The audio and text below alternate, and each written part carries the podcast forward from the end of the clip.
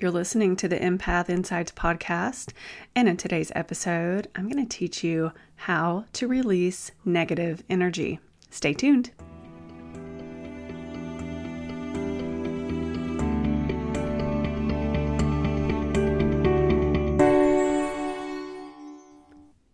I'm Rachel Hudson, and I help empaths just like you learn to thrive, learn to stop absorbing other people's stress and embrace your natural gifts. I also teach you how to manage your sensitivities in this sometimes insensitive world we live in.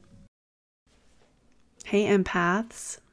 I'm so happy to be back with you this week, and I am going to talk about and teach you how to release negative energy.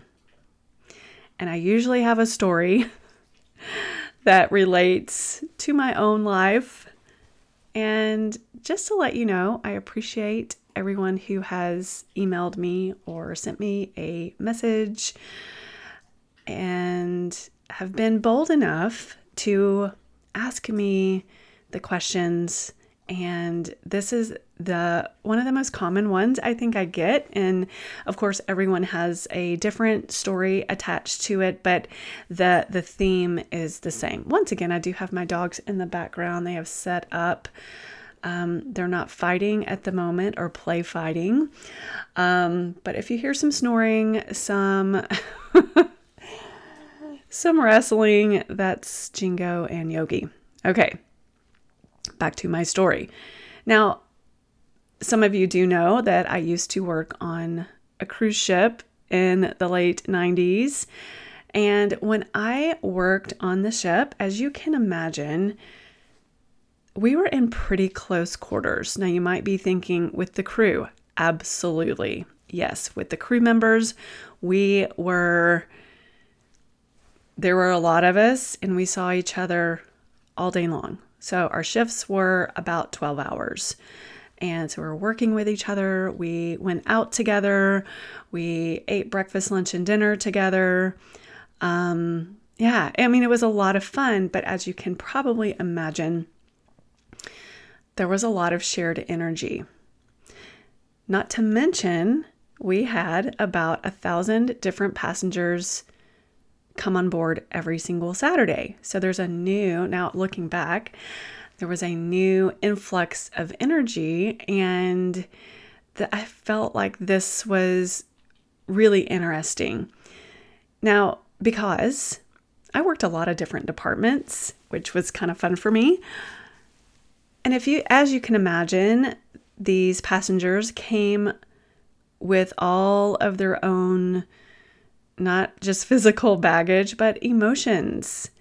Um, they came with their own stories, they came with their own grievances, life experiences, their own problems, expectations. I mean, some of these people had literally saved their entire life to be able to afford to come on to the ship and cruise the Hawaiian Islands.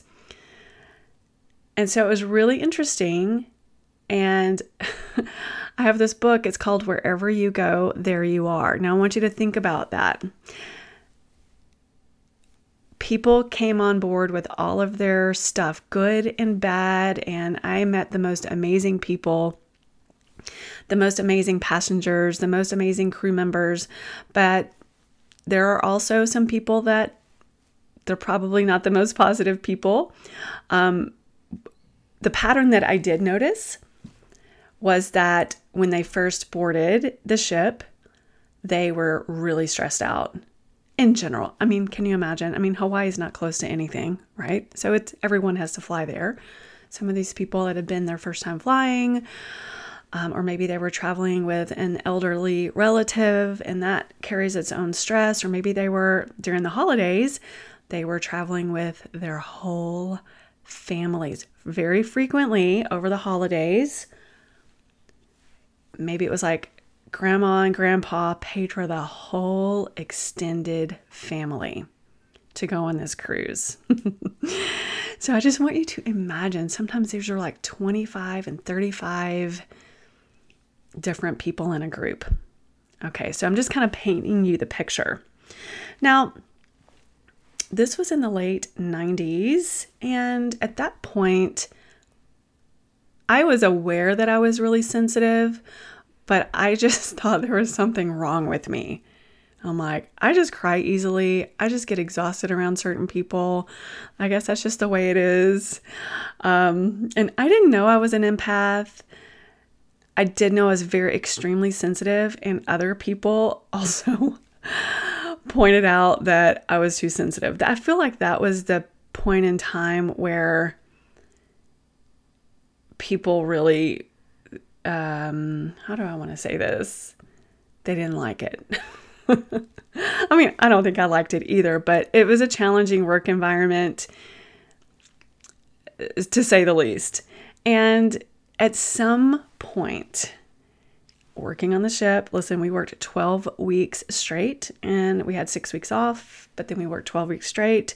And as you can imagine, toward the end of that 12 weeks, we're getting whoever, the, you know, if you were on your 10th, 11th, and 12th week, you were getting a little bit short tempered, a little bit burned out. And there was always a handful of people that they were ending their rotation to work. And at some point during my the end of my 12 weeks, of course, we we could just see it like, oh, she's on week 10, don't talk to her. I started resenting my fellow coworkers, my fellow crew members, and sometimes even my passengers. Not often, but just it was a long stretch. I'll just be honest. And at this particular in this particular job, I was working and I did work a lot of different jobs on the ship and I worked in the dining room. I was a waiter in the dining room, very fast paced, very demanding. It was breakfast, lunch, and dinner with a couple of extra shifts thrown in in between occasionally. And I was having, at this point, I was having trouble with one of my bosses. He was a head waiter, he was someone who was in charge, and he did not like me. I'm laughing because now we're friends, but he hated me. I'm just going to say it. He hated me. And I, at the time, I'm like, what did I do? And he wanted to tell everyone about it. And then other people started to like kind of like get a bad vibe from me or something. I don't know, but it was just, it was horrible. Okay. Which didn't make it any better if you were working these long stretches. And I'm sure that those of you listening, you can kind of relate to like, man, I'm in this working environment and this person is just mean. I don't know what I did, but this person just hates me. And I actually put Anne to move to a different department. As a cabin steward, I was willing to clean cabins, clean toilets in order to keep my job on the ship and to get away from this person. So I thought, okay, but remember the wherever you go, there you are. Yeah, that kind of comes into play. But the good thing was in my head at the time, I was not going to be around this person for 12 hours a day. He was not going to be my immediate boss. And yeah, there was a lot that went on with that. So I moved departments. I was a cabin steward and I had, I think, like 10, let's just say 10 cabins that I was in charge of. It was a section. And I worked with this lady who had an office in my area, in my section. And she was like a guest relations manager or something. So she had an office kind of in the area where my um, cabins were that I was cleaning. And she and I started to become friends. We'd seen each other on the ships, but we, you know, it was a big place and we didn't really, um, our paths didn't really cross when I was in the dining room. But now that I was kind of in her area, she was coming and going all the time and she would say hello. And, you know, occasionally I would clean her office for some extra money. And she, we got to know each other she was really into energy work. I want to say that she was into Reiki. But again, this was the late 90s and I I didn't know anything back then. and I didn't understand what energy work was, but she she didn't overwhelm me with her information, but she would always have like little tiny suggestions that would end up serving me for until today at least, okay? Now, she was born and raised in Hawaii, and she had no problem at all talking about energy, positive versus negative energy, and how it could impact us. I mean, she never lectured me, but it was always like just a, an interesting conversation. And I, I guess at some point she had noticed that I was having a hard time. Like I never said anything, but she was really good at picking up what people were feeling. Um, and she had asked me what was going on. And honestly, I don't remember what it was. It was probably just I was tired or there was an issue with another crew member. I, I don't know. But I was really stressed out by a few things that was probably going on at the time or how people treated other people. I just I felt really exhausted and I think I looking back, I think I was just picking up the energy. As many people, you know, that would come onto the ship, it stands to reason that's probably what was going on. She probably realized that, but I was probably not in a place where I could understand that. And so she gave me a very quick very simple solution to stop to stop myself from absorbing negative energy.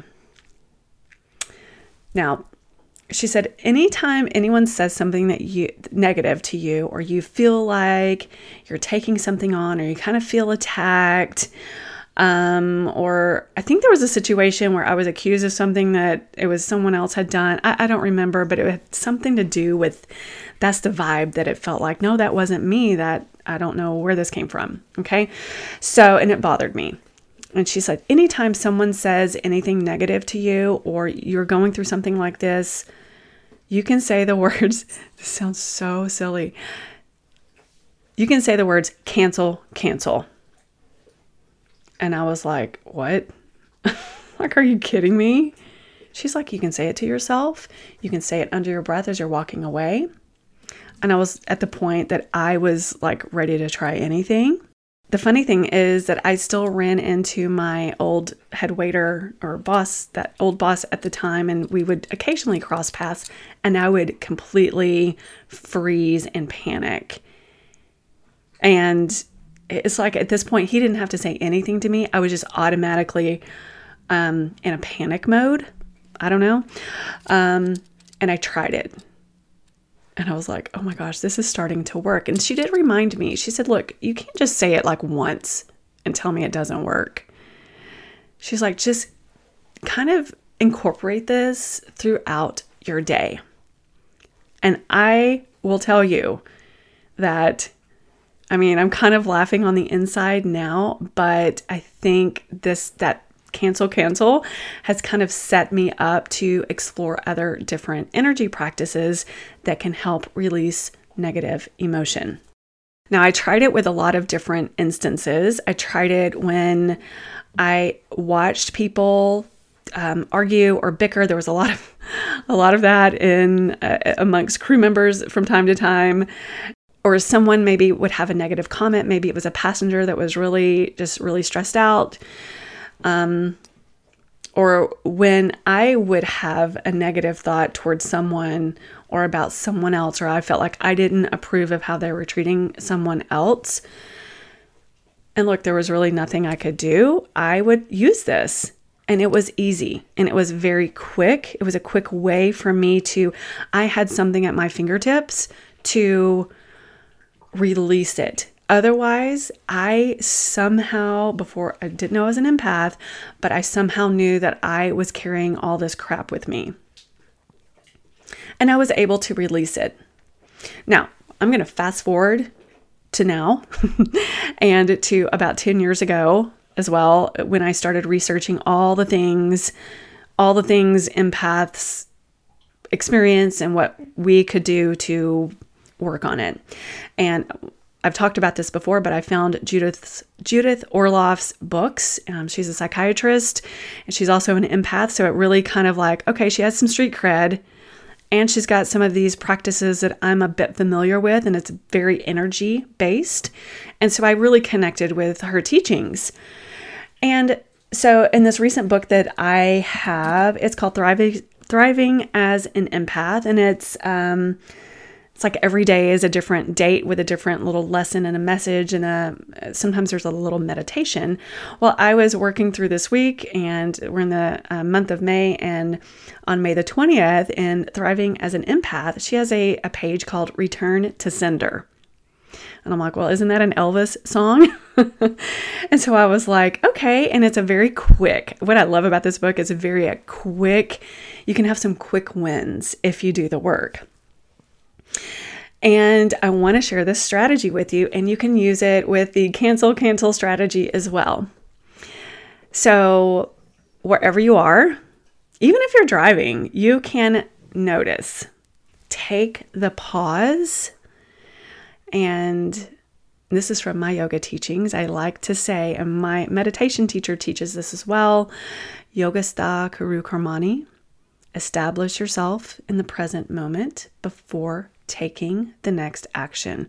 So, this helps us pause. So, number one is notice and take the pause. Number two is I want you to take a breath. Again, that's helping you pause. You can take an inhale for four, hold for a moment or two, and then exhale very long, maybe four to six to eight counts. And the third thing is to say just a little mantra, your release mantra return to sender or cancel, cancel. Now, Judith Orloff says you want to say return to sender three times. And I don't think there's anything magic about that. I just think it reminds us over and over to do it. And then after you say your mantra, you can take another breath in. And the last thing I want you to do is feel that, whatever it is, leave your body. And that's it. So I'll go over that one more time. So you want to notice, you want to take the pause, which establishes you in the present moment. Take a breath, say your mantra, cancel, cancel, or return to sender. Breathe it in again. And then as you exhale, I want you to visualize letting it go. Now, I tried this with one of my clients. Yes, I'm working with one on one clients at the moment. It's so beautiful. And we work just with some simple strategies. I tried this with one of my clients who she's like, logically, I know I can't do anything about this. Logically, I know that I can't hold on to it but emotionally it feels stuck. And I'm like, okay, here we go.